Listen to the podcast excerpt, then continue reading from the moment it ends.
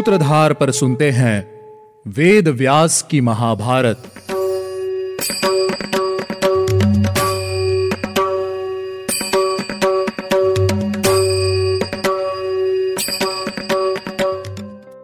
मेरी पुत्री के भाग्य में जो लिखा है, उसे भला मैं कैसे बदल सकता हूँ?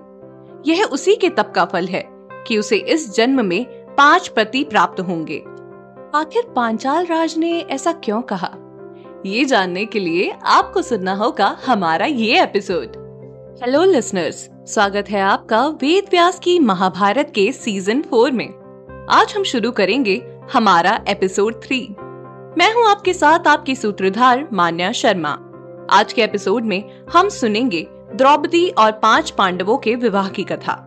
लेकिन उससे पहले चलिए लेते हैं एक छोटा सा रिकैप पिछले एपिसोड में हमने पांडवों के पूर्व जन्म की कथा सुनी। कथा के अनुसार, पाँचों पांडव पूर्व जन्म में स्वयं इंद्र थे, जिन्हें अपने बल का घमंड होने के कारण मनुष्य लोक में जन्म लेना पड़ा। भगवान शिव के रौद्र रूप ने ही उन्हें इस जन्म में एक बड़े कार्य का हिस्सा बनने के लिए मनुष्य लोक में भेजा है। और इसी के साथ हमने यह भी जाना कि द्रौपदी पूर्व जन्म में इंद्र लोक की लक्ष्मी थी। जिसे इस जन्म में पाँच पति मिलने का वरदान भी स्वयं भगवान शिव ने ही दिया था। यह सारी बातें जानने के बाद राजा द्रुपद ने वेद व्यास जी के आशीर्वाद से पांडवों और द्रौपदी के वास्तविक रूप को भी देखा। उन सभी का अलौकिक रूप देखकर राजा द्रुपद प्रसन्नता से भर गए और उन्होंने भगवान वेद व्यास जी के चरण पकड़ लिए। क्या अब राजा द्रुपद अपनी पुत्री का विवाह पाँचों पांडवों से कराएँगे? चलिए जानते हैं। राजा द्रुपद ने वेद व्यास जी से कहा, मेरी पुत्री के भाग्य में जो लिखा है, उसे भला मैं कैसे बदल सकता हूँ? यह उसी के तप का फल है कि उसे इस जन्म में पाँच पति प्राप्त होंगे। और यह वरदान तो स्वयं भगवान शिव ने दिया है तो भगवान का दिया हुआ वरदान भला विफल कैसे हो सकता है? राजा की बातें सुनकर वेद व्यास जी ने पांडु नंदन युधिष्ठिर को बुलाया और कहा, आज ही तुम लोगों के लिए पुण्य दिवस है। आज चंद्रमा भरण पोषण कारक पुण्य नक्षत्र पर जा रहे हैं। इसीलिए आज पहले तुम ही द्रौपदी का पाणी ग्रहण करो। इसके पश्चात सभी पांडव विवाह के लिए, इसके पश्चात सभी पांडव विवाह के लिए तैयार हो गए। द्रौपदी भी स्नान करके सुंदर वस्त्रों और आभूषणों से सजकर विवाह के लिए तैयार हो गई। सभी पांडव भी सुंदर वस्त्र और आभूषणों से अलंकृत होकर केसर और चंदन से सुशोभित हुए। अब सभी पांडव छोटे बड़े के क्रम से अपने अपने स्थान पर बैठ गए। उनके पुरोहित धोम्य ने वेदी पर अग्नि प्रज्वलित की और उन्हें मंत्रों द्वारा आहुति दी, जिसके बाद युधिष्ठिर का गठबंधन द्रौपदी के साथ किया गया और उनका विवाह संपन्न किया गया। इसी तरह एक एक दिन करके सभी पांडवों और द्रौपदी का विवाह कराया गया। द्रौपदी हर दूसरे दिन कन्या भाव को प्राप्त हो जाती थी। विवाह के पश्चात राजा द्रुपद ने पांडवों को बहुत सा धन दिया और तरह तरह की उत्तम वस्तुएँ भी दी। सोने से सजे हुए सौ रथ भी दिए सौ सौ हाथी, श्रृंगार सामग्री, वस्त्र, आभूषण और 102 दासियाँ और और भी बहुत सारी भेंट उन्हें दी गई। विवाह के बाद सभी पांडव पांचाल में ही सुख पूर्वक रहने लगे। वे सब भी हर तरह से द्रौपदी को प्रसन्न रखने का प्रयास करते थे, और द्रौपदी भी विवाह के नियमों के अनुसार सभी पांडवों को प्रसन्न रखती थी। पांडवों से संबंध हो जाने के बाद राजा द्रुपद को देवताओं से भी किसी प्रकार का भय नहीं रहा। वहीं भगवान श्री कृष्ण ने भी सभी पांडवों के लिए ढेर सारी भेंट और उपहार भेजे। जिन्हें सभी ने प्रसन्न होकर ग्रहण किया। पांडवों का विवाह तो संपन्न हो गया, लेकिन इसी के साथ सभी को यह भी पता चल गया कि पांडव जीवित हैं। यह समाचार दुर्योधन को भी प्राप्त हुआ, जिस पर शकुनी ने कहा, संसार में कोई शत्रु तो ऐसा होता है जिसे सब तरह से दुर्बल कर देना उचित होता है।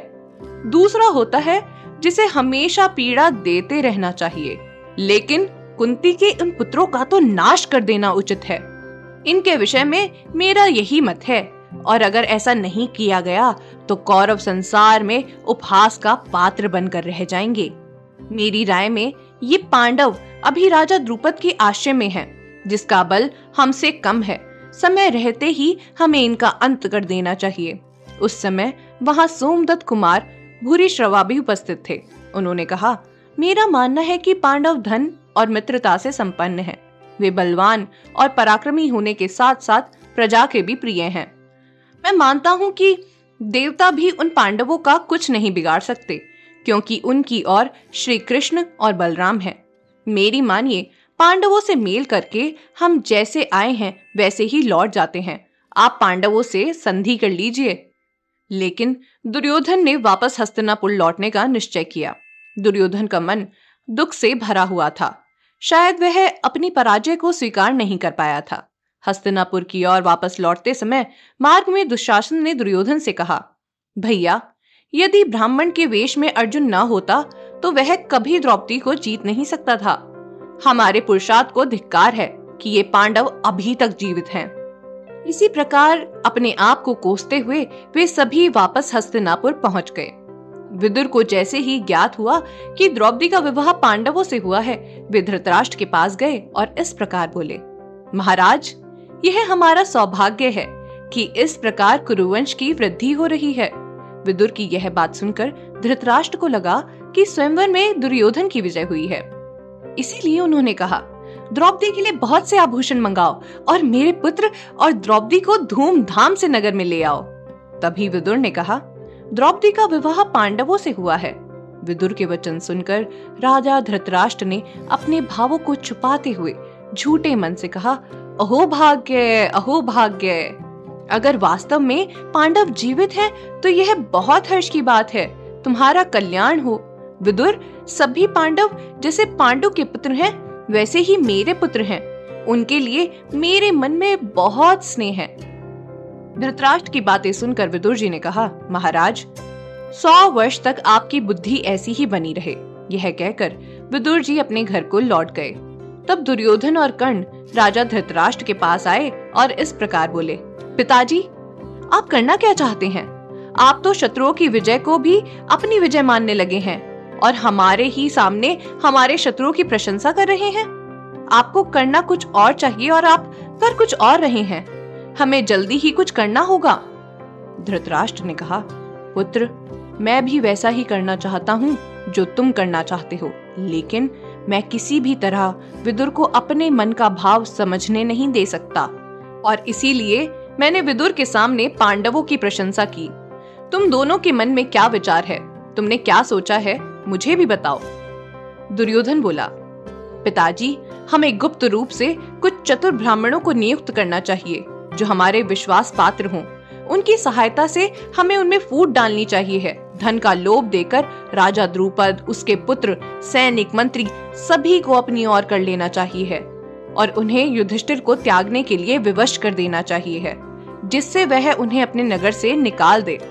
फिर वे सभी ब्राह्मण उन सभी पांडवों में फूट डालने का कार्य करेंगे। उन्हें यह विश्वास दिलाएँगे कि वे हस्तिनापुर नहीं लौट सकते हैं, जिस कारण वे पांचाल में ही फंसे रहें। वे ब्राह्मण द्रौपदी को भी इस प्रकार बहका दे कि वह अपने पतियों का परित्याग कर दे। वैसे भी अनेक पति होने के कारण ऐसा संभव ही है कि उसे सभी से समान प्रेम ना हो। इसीलिए उनका परित्याग करना भी सरल होगा। सही समय मिलते ही हम सबसे पहले भीम का वध करेंगे, क्योंकि उन सभी पांडवों में भीम ही सबसे ज़्यादा बलशाली है। भीम के मरते ही पांडवों का साहस नष्ट हो जाएगा। फिर वे कभी भी राज्य लेने का प्रयत्न नहीं करेंगे। भीम की मृत्यु के बाद अगर वे यहाँ आकर हमारे आश्रय में भी रहेंगे, तब भी वे हमारे ही अधीन होंगे और हम नीति शास्त्र के अनुसार उनके विनाश के कार्य में लग जाएँगे। इस प्रकार एक एक करके हम हर एक पांडव को मार देंगे। पिताजी, समय बीता जा रहा है। इससे पहले कि राजा द्रुपद को उन सब पर पूरा विश्वास हो, हमें अपना कार्य पूरा कर देना चाहिए है। तुम बताओ कर्ण, तुम्हारी क्या राय है? कर्ण ने कहा, दुर्योधन, मेरे विचार से तुम्हारी यह सलाह ठीक नहीं है। ऐसे किसी भी उपाय से पांडवों को वश में नहीं किया जा सकता है। पहले भी तुम, पहले भी तुमने अनेक षड्यंत्रों द्वारा पांडवों को दबाने की चेष्टा की है, परंतु उन पर तुम्हारा वश नहीं चल सका। वे जब बच्चे थे और यही तुम्हारे पास रहते थे, उस समय उनके पक्ष में कोई नहीं था। तब भी तुम उन्हें हानि पहुँचाने में सफल न हो सके। अब तो वे पांचाल में हैं। उनके पक्ष में बहुत से लोग हो गए हैं और सब प्रकार से उनकी वृद्धि हो गई है। अब वे कुंती कुमार तुम्हारे बनाए हुए षड्यंत्रों द्वारा वश में आने वाले नहीं हैं। मेरा तो यही विचार है। अब वे संकट में नहीं डाले जा सकते। भाग्य ने उन्हें शक्तिशाली बना दिया है। और उनमें अपने बाप दादाओं के राज्य को प्राप्त करने की अभिलाषा भी जाग उठी है। और जहाँ तक बात है फूट डालने की अब उनमें आपस में भी फूट डालना संभव नहीं है। जो एक राय होकर एक ही पत्नी के अनुरक्त हैं, उनमें विरोध नहीं हो सकता। द्रौपदी को भी उनमें फूट डालकर दूर करना असंभव है क्योंकि जब पांडव भिक्षा भोगी होने के कारण दीनहीन थे उस अवस्था में भी द्रौपदी ने उनका वरण किया है। अब तो वे संपत्तिशाली होकर राजमहल में रहते हैं। अब वह क्यों उनकी ओर से विरक्त होगी? वैसे भी स्त्रियों का यह अभिष्ट गुण है कि एक स्त्री में अनेक पुरुषों से संबंध स्थापित करने की रुचि होती है।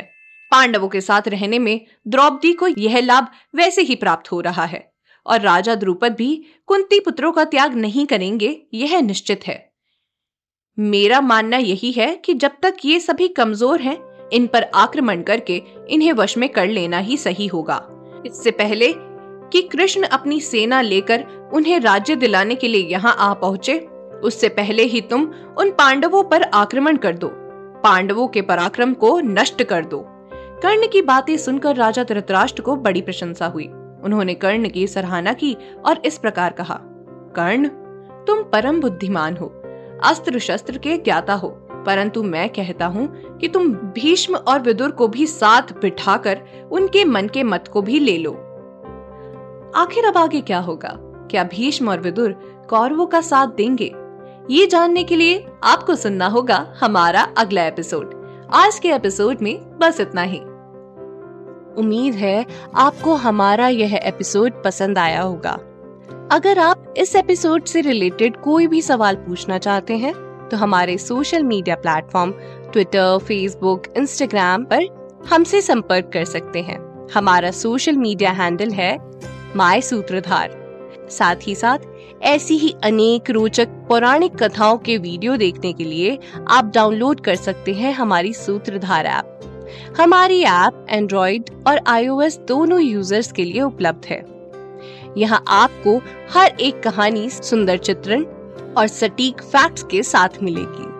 इसके अलावा आप श्री राम कथा मिनी टेल्स पॉडकास्ट हिंदी और इंग्लिश नल दमयंती प्रेम कथा, हिंदी इंग्लिश तथा ऐसी ही अनेक कहानियाँ अपने मन पसंद ऑडियो प्लेटफॉर्म पर सुन सकते हैं। लिंक आपको डिस्क्रिप्शन में मिल जाएगा। मैं आपकी सूत्रधार मान्या शर्मा, मिलूँगी आपसे अगले एपिसोड में। याद रखिएगा। हम हर सोमवार और शुक्रवार आपसे मिलते रहेंगे।